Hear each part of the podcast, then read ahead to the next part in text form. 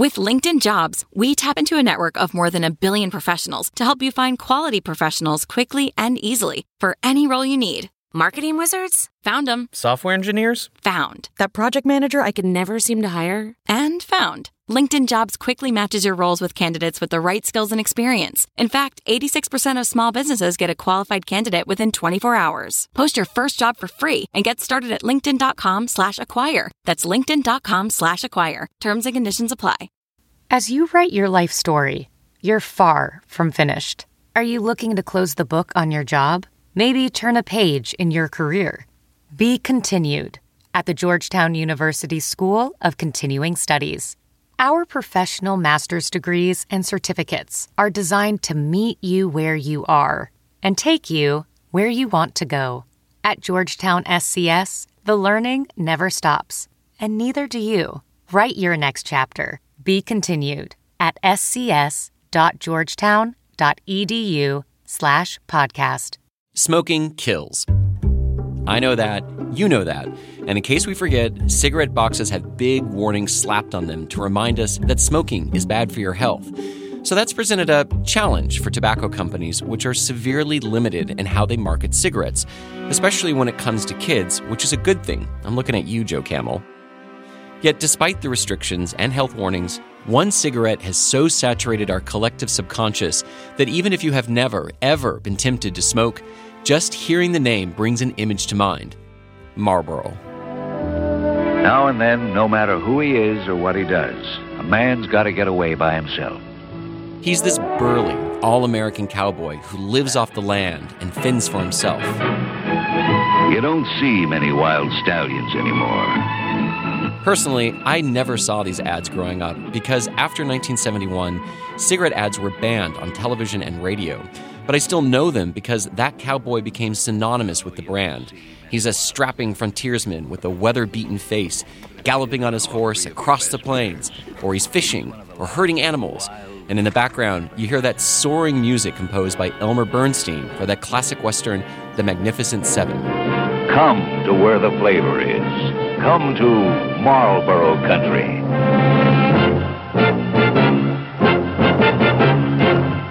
Listen. The thunder of the herd. The quiet of the sky. The whisper of a tumbleweed rolling by.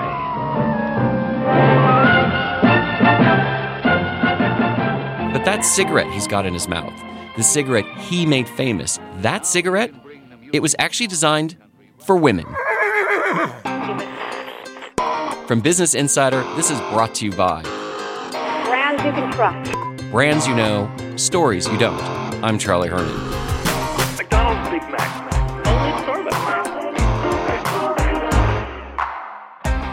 A cigarette we associate with the macho, loner cowboy of the frontier was originally made for women. How did it make the move from the well manicured hands of socialites to the gruff, callous fingers of the Marlboro man? And how did Marlboro go from a no name brand to the number one selling cigarette in America? Wild horses didn't hurt. Stay with us.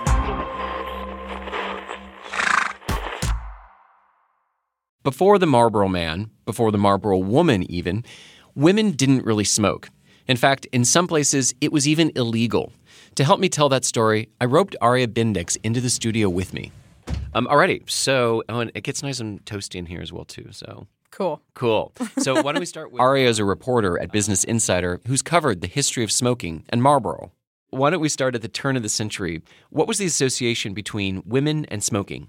So there was a strong negative association between women and smoking. It was not something that a polite woman did. There was a lot of societal disapproval. That was definitely the big thing. But there was also a few legal attempts to sort of prohibit women from smoking in public.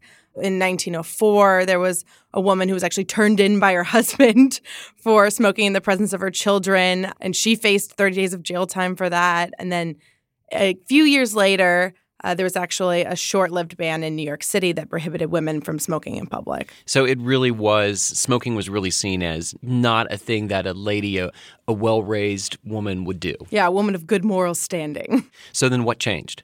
So what changed was World War One. Inside the White House, President Woodrow Wilson conferred with advisors, then signed the proclamation of war against Germany.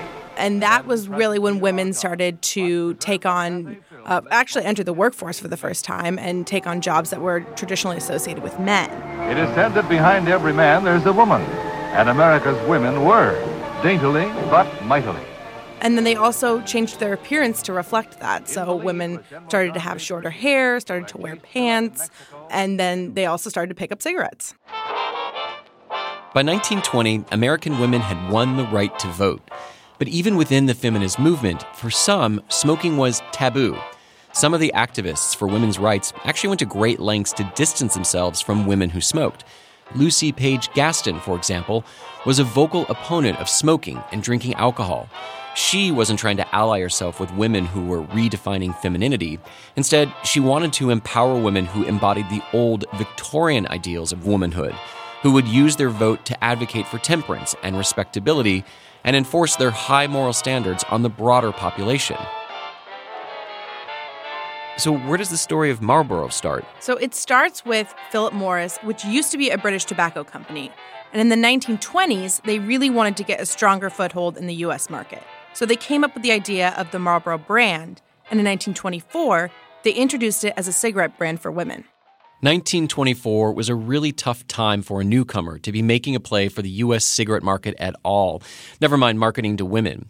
That's because it was already pretty locked down by four big tobacco companies. Actually, there used to be one gigantic company, a monopoly, until the U.S. Supreme Court and a bunch of trust busting congressmen put a stop to that in the 19 teens. Anyway, by the 1920s, Marlboro was this small fish making its debut in a pond full of, I'm just going to go with this, great white sharks. So it set its sights on the other small fish in the cigarette pond women. And since suffragists like Lucy Page Gaston were not going to light up anytime soon, Marlboro had to find a way to make smoking socially acceptable for women.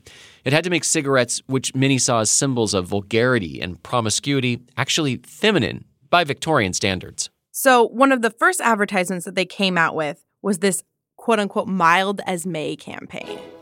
May, like the month of May, delicate, breezy, dainty, elegant, refined, polite. And there's something amazing about how Marlboro sends that message through these ads. Like, if you look at them, the women pictured aren't even smoking. But it almost doesn't matter because they look so glamorous. Every one of them sort of had like this dark lip, this perfectly coiffed hair. The cigarette was sort of daintily hanging off of their fingertips, looking a little bit seductive, but it was also somewhat reminiscent of the Victorian ideals of femininity that was sort of carrying us into the 1920s. So you see this like sort of stereotype of a lady, of a very elegant woman. Mm-hmm the Marlboro woman is basically like the modern day equivalent of an Instagram influencer. I mean, she's everything that women sort of wanted and aspired to be. Mild as May was everything a woman could want in a cigarette. The ads made it look like an essential accessory, as natural in a woman's hand as the lipstick on her lips. There was a lot of concern that women's lipstick would actually get at the end of their cigarette. So what they did was actually create a grease-proof tip that would prevent that and it would keep your lipstick looking nice while you were smoking. After that, they also introduced a red rim around the cigarette, and that was meant to disguise the lipstick itself. We are miles away from the Marlboro man here. But even as Marlboro and its parent company Philip Morris continued to work on making its cigarette look appealing to women, it had a bigger obstacle to tackle. Most women did not know how to smoke.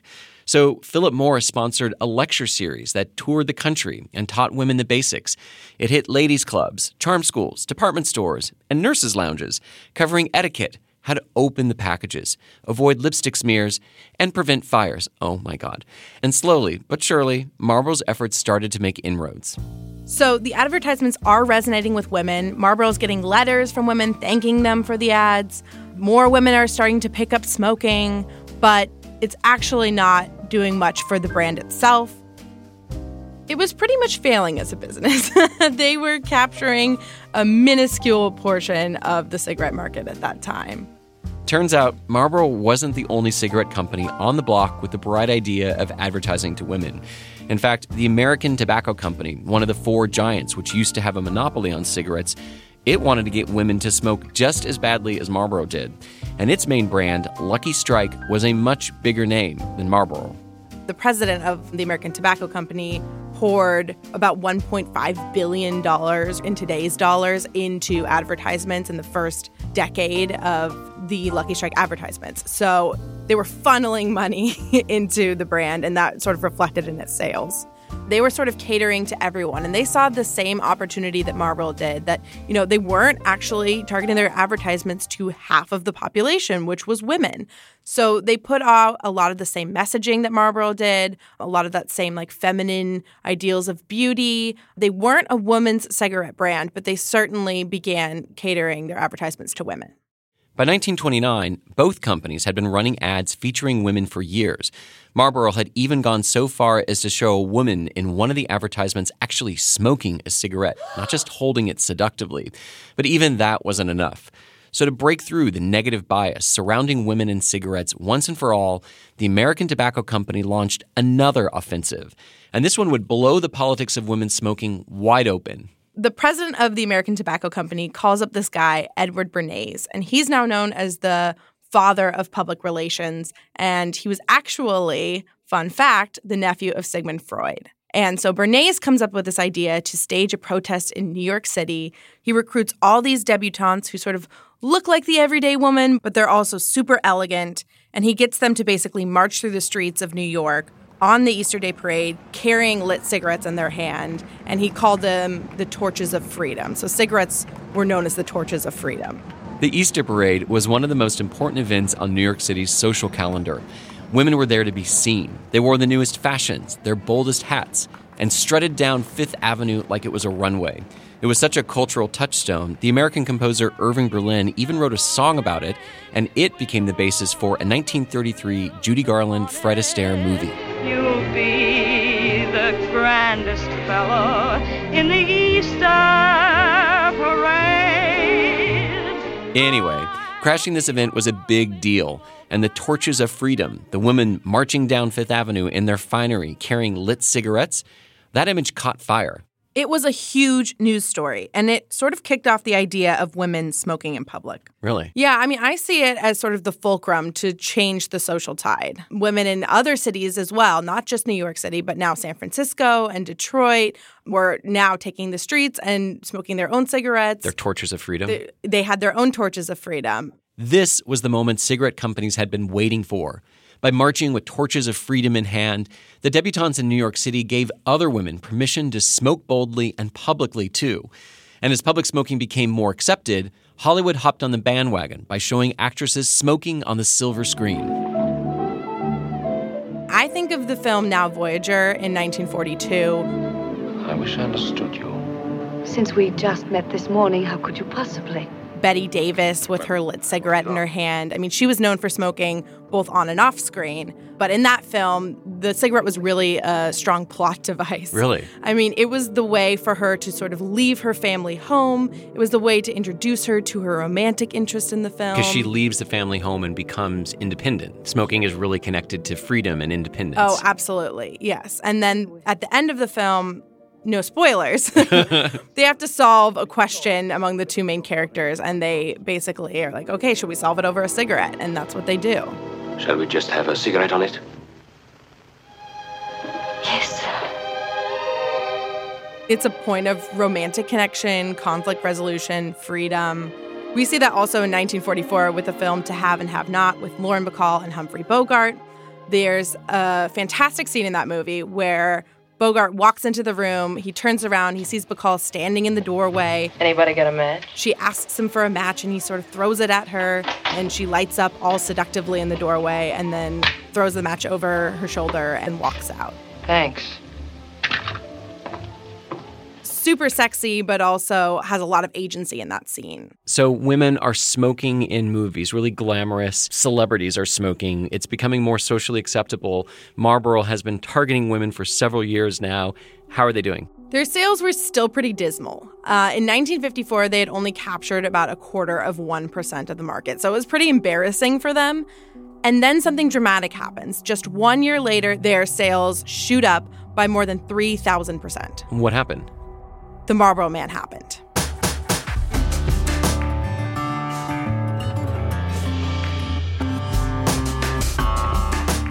That's after the break.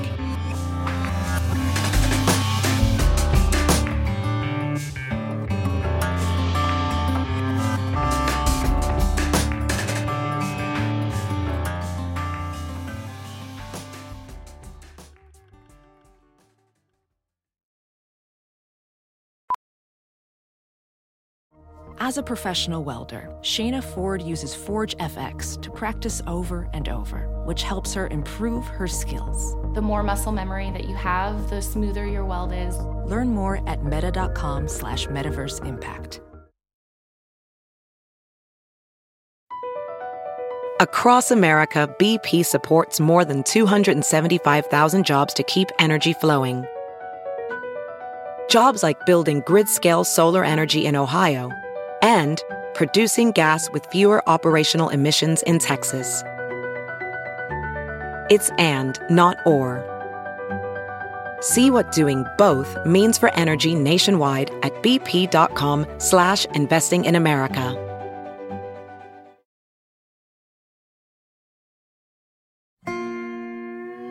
We're back. Over the course of the 1920s and 30s, cigarette advertising and one really bold publicity stunt totally reversed the public's perception of women smoking. But Marlboro still wasn't selling cigarettes. That is until 1955, when in the span of just one year, Marlboro sales suddenly shot up by over 3,000%. What happened? So science happened. In the 1950s, there was a host of research, you know, scientific article after scientific article coming out saying that smoking actually was linked to lung cancer in men. Surprise, surprise. Experiments with mice are being conducted in several universities.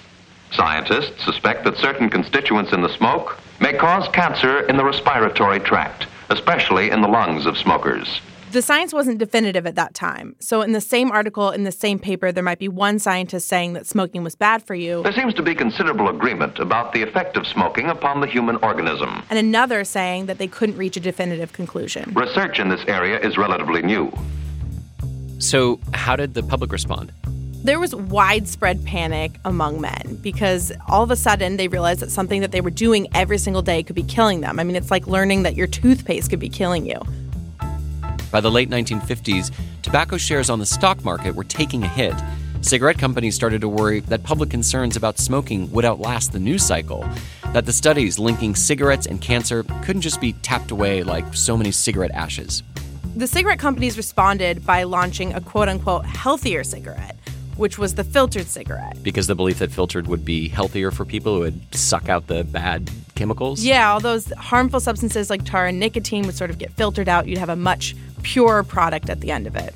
And is that actually the case? That's absolutely not the case. The science is complicated, but filtered cigarettes have also been linked to lung cancer, so they're no get out of jail free card. Filtered cigarettes had been on the market for years, but at this point, in the early 50s, they made up just a tiny fraction of it, only 3%. It would have never have occurred to most men to pick up a filtered tip cigarette as a way of getting around the whole lung cancer thing. But that's exactly how some cigarette companies started selling them. For the best combination of filter and good taste, Kent satisfies best. Kent with the micronite filter is smoked by more scientists, more educated than any other cigarette. They marketed these cigarettes as, you know, just what the doctor ordered. The first truly new smoking advance in over 40 years was this big push to tell people that they were healthy. Of all leading filter cigarettes, Kent filters best. It makes good sense to smoke Kent and good smoking, too. For Marlboro, all this chaos presented an interesting opportunity. Remember, it had been languishing at the bottom of the cigarette market for years, failing even to dominate the women's sector. So when the news about smoking and lung cancer hit, Marlboro didn't have much to lose by pivoting to filtered cigarettes. Where other brands had to worry about staying true to their image and holding on to market share, Marlboro was free to cut itself loose from its old brand and try and stake out a new niche in the big leagues. But first, it had to work through one big problem filtered cigarettes were seen as sort of sissy cigarettes, and certainly men didn't want to smoke them because filtered cigarettes were associated with women. Me and my Winston. Me and my Winston. The thought was that by filtering out some of the bad stuff, filtered cigarettes lost some of the raw, gritty cigarette flavor. They were weaker and thus fit for women who couldn't handle the full force of a good smoke. Ah, the 1950s.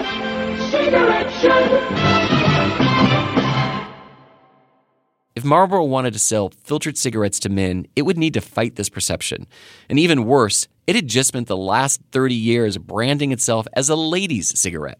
So they knew they needed to distance themselves from the idea of their brand being a feminine one.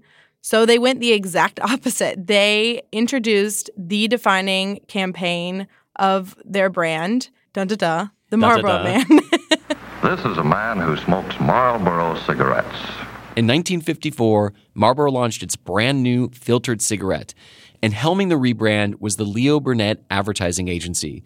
These days, you might know it by its power hitting roster of mascots Tony the Tiger, the Pillsbury Doughboy. There will be future episodes.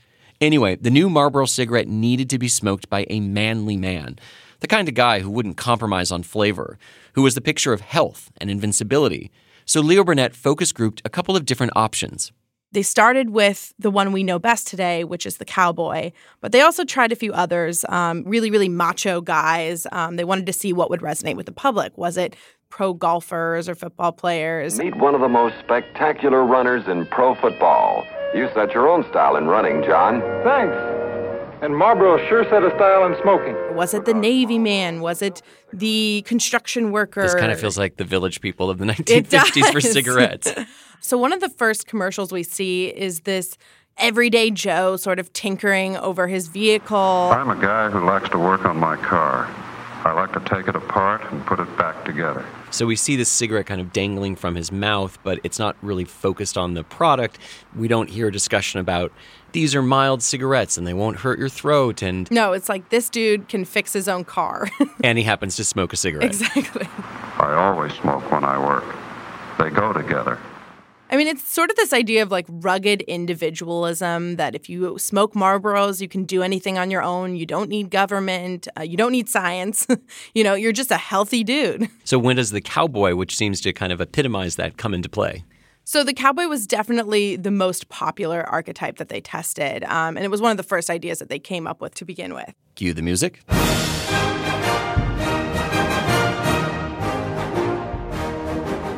Who rolls the plains on horseback, you know, with a cigarette in his hand. He has his cowboy hat. He's usually pretty jacked, uh, tan skin, you know, a little sweaty. Herding cattle. Herding cattle. up a mountain while the music of the Magnificent Seven is playing in the background. Yeah, he's like a Hollywood Western figure. The early Marlboro men were actors, but by the late 1960s, they'd all been replaced by real cowboys. The ads felt authentic because they were built around what Marlboro and Leo Burnett called real working men. This man likes tending his hungry horses, then having himself a Marlboro. And that image was so powerful that even when cigarette ads were banned from TV and radio in 1971, the image of the Marlboro Man was so successful that it translated into print advertisements as well. I think I remember some ads that are literally just a beautiful photo of the countryside or of mountains, and it would just say Marlboro Country and no cigarette anywhere in the ad at all. Yeah, I mean, they were really simple advertisements, but they were brilliant because every time you saw this figure, you sort of knew who it was. And how successful was the campaign? By 1972, Marlboro was the number one cigarette brand in the world. So it really skyrocketed the brand to a new height.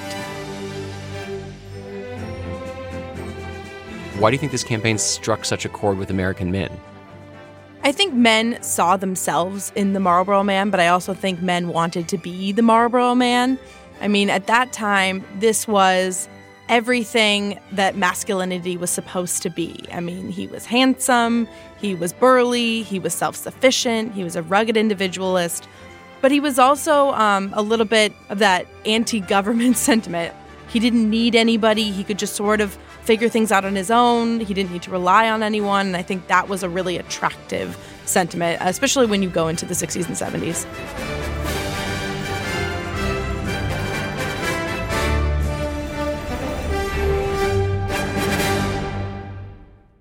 The Marlboro Man campaign harnessed the same values the brand had been playing with in the 1920s and 30s independence, smokers taking back their rights and paving their own way in life.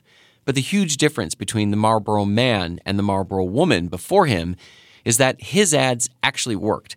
They turned Marlboro into a household name. They sold cigarettes by the billions. And for Aria, there's something frustrating about that. I think the Marlboro woman got a bad break. I mean, people really forgot about her in history, but she was an important part of setting the stage for the Marlboro man later on. I mean, I think this idea of transcending social mores, of striking it out on your own, of you know, achieving autonomy that you hadn't previously had. I mean, that was the Marlboro woman. And that's where I think it's important to recognize that the Marlboro woman did sort of allow them to test out whether the idea of liberation, autonomy, whether that worked in the American market. And it did. It just didn't work well enough until they introduced it to men. The image of the Marlboro Man has permeated our culture to such an extent that all these years later, we still publish news articles when former Marlboro men die. Just a few months ago, Aria wrote a story for Business Insider when Robert Norris, the first rancher to play the role, passed away. And even though Marlboro's heyday is long past, only 14% of adults in the US smoke these days, the Marlboro Man is still omnipresent in American culture. There he is, in Billboard's longest running number one song of all time, Old Town Road. It even beat Despacito. I mean, come on. And then a personal favorite of mine, because there is an episode of Seinfeld for everything, there's a time that Kramer gets his face photoshopped onto what looks a lot like a Marlboro Man billboard. No money. Then what do we get? Check it out. There, in the middle of Times Square, it's Kramer's face superimposed on a 20 foot tall cowboy. And of course, like all culturally relevant brands, the Marlboro Man has been lambasted by John Oliver. I present to you the new face of Marlboro, Jeff the diseased lung in a cowboy hat. It's amazing to me that we're still talking about the Marlboro Man, that this brand has found a way to stay a part of the conversation even when its sales aren't up. And this, more than even selling cigarettes, is what Marlboro has always excelled at. The legacy is, I mean, this is sort of like the paradigm of good advertising. It's capitalizing on social trends, recognizing where the culture is going, and being able to get there first. And that's what Marlboro really did. But wait, there's more. After the break, I learn how smoking made the color green cool, how cigarette companies are promoting vaping, and I share a little secret of my own. It's brought to you by Uncut.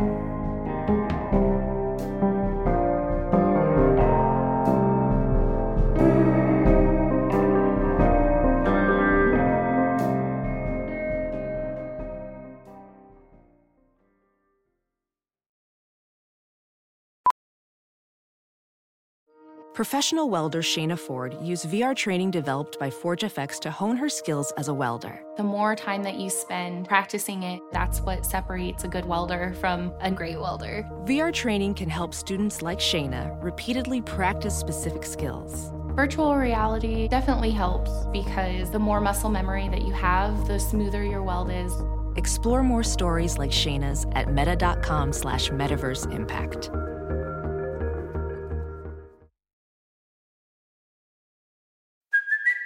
It's Kaley Cuoco for Priceline. Ready to go to your happy place for a happy price? Well, why didn't you say so? Just download the Priceline app right now and save up to 60% on hotels. So, whether it's Cousin Kevin's Kazoo concert in Kansas City, go Kevin, or Becky's Bachelorette Bash in Bermuda, you never have to miss a trip ever again. So, download the Priceline app today. Your savings are waiting. Go to your happy place for a happy price. Go to your happy price, Priceline.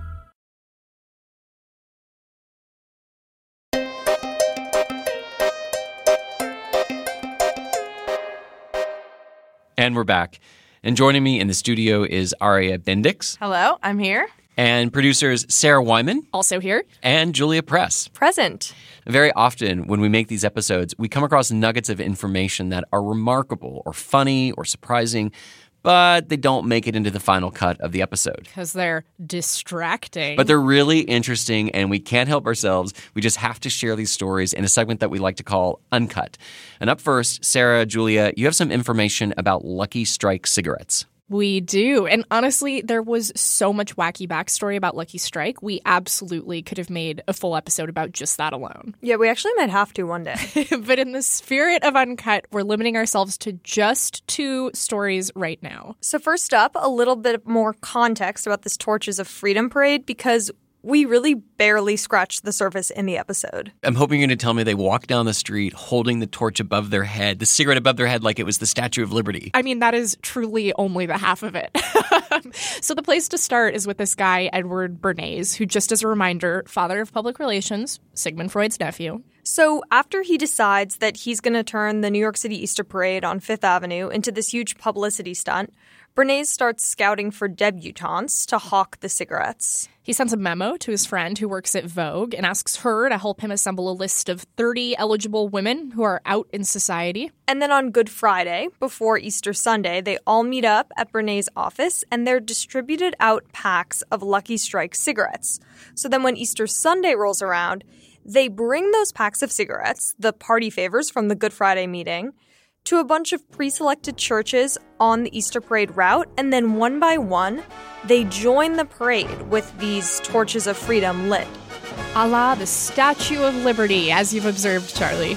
And they crashed basically the Easter parade to do this. Yeah, and the hilarious part is there weren't actually that many of them. Like Bernays and his team had reached out to 30 debutantes, but not everyone wanted to participate. So even though this was photographed and written about in the press and went on to like have this huge ripple effect on how people saw women smoking in public, it was like 13 gals out taking a walk on a Sunday. Okay, and all this craziness brings us to Lucky Strike story number two, in which, if you ask me, Bernays really outdoes himself. So, in 1934, just a couple of years after the Torches of Freedom, the president of the American Tobacco Company, so this guy who's obsessed with selling Lucky Strikes to anyone he can, he gets this idea in his head that women aren't buying Lucky Strikes because of the color green. The color green. What does Lucky Strike have to do with the color green? The packaging is green, and they're worried that the packs of Lucky Strike cigarettes just would clash with women's outfits. So Bernays remembers being called into the president's office, and the president basically tells him, like,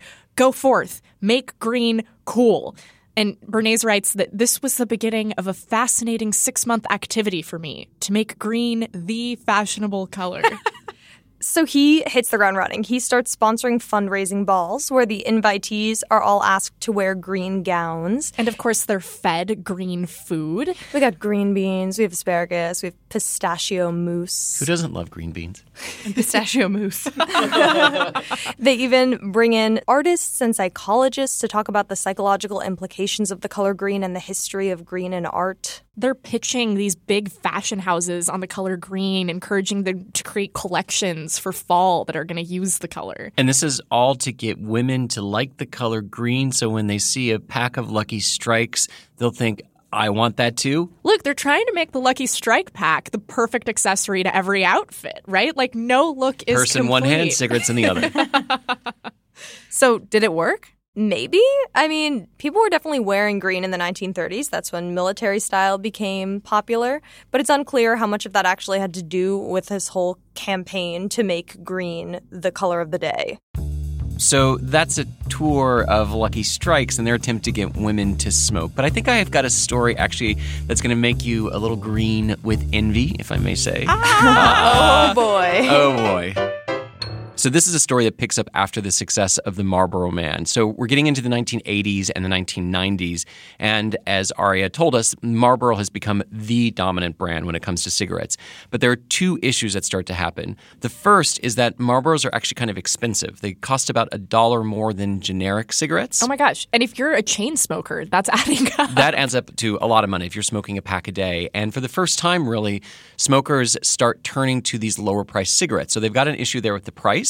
And then they also have the problem with the fact that we're going into the 80s and 90s and there is a decline in smoking. Uh, in you know 1965 about 42% of people smoked and by 1993 it was around 25%.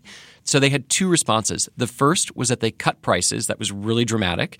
And the second was that they created a program that lasted for many years that was called the Marlboro Adventure Team.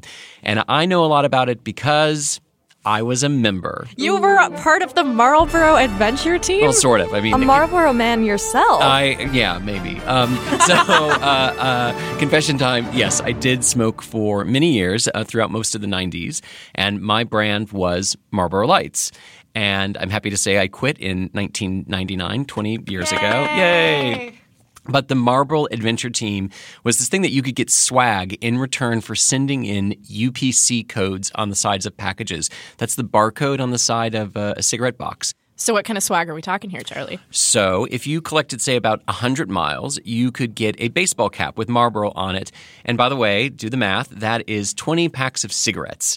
Uh, but some of the other things were even higher priced. There was a cast iron skillet, Ooh. there was a cowboy hat, there was a barbecue set, there was a tent. There were all these things that were kind of connected to, again, the Marlboro man, the outdoors. So, did you get anything with your miles? I did. I got a lot actually. Tell Uh, us more. I, I got the Marlboro barn coat. I'm I'm 99% sure I got that. I I don't yeah, I don't have that one anymore. Or to wear when you went and brushed your horse, exactly. your steed. Was it green? it was not green. It was a very manly khaki color, if I recall.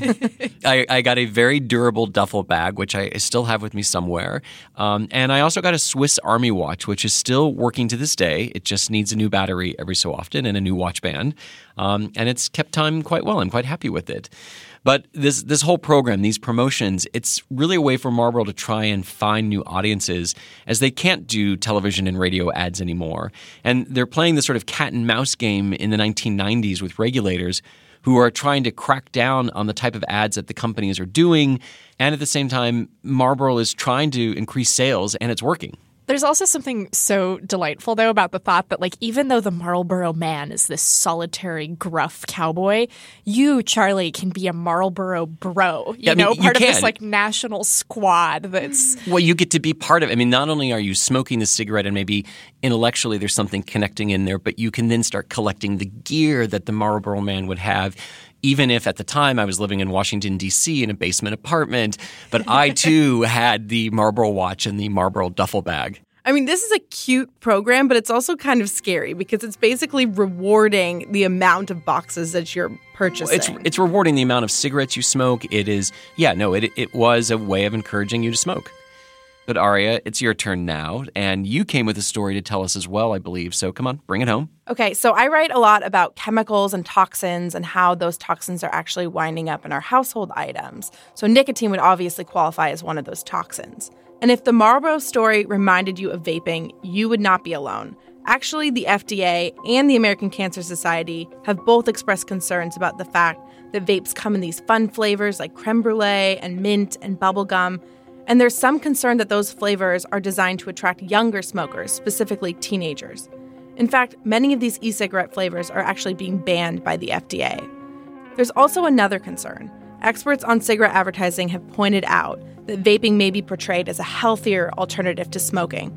And they're seeing parallels between the way smoking was portrayed in advertising in the 1950s and the way vaping is being portrayed in advertising today. So, this is just another example of advertising swaying us in a certain direction. So, playing off of people's fears about their own health and presenting a new narrative. And now we're latching onto that again. And almost advertising getting ahead of something before we have definitive information. Yeah, absolutely. I mean, just as the Marlboro Man appeared at a time when the science wasn't actually conclusive about smoking being related to lung cancer, the vape is being presented now at a time when we're really not sure about its health effects. Aria, thank you very much. Thank you guys. And Sarah Wyman, Julia Press, thank you as well. Thank you. Thanks.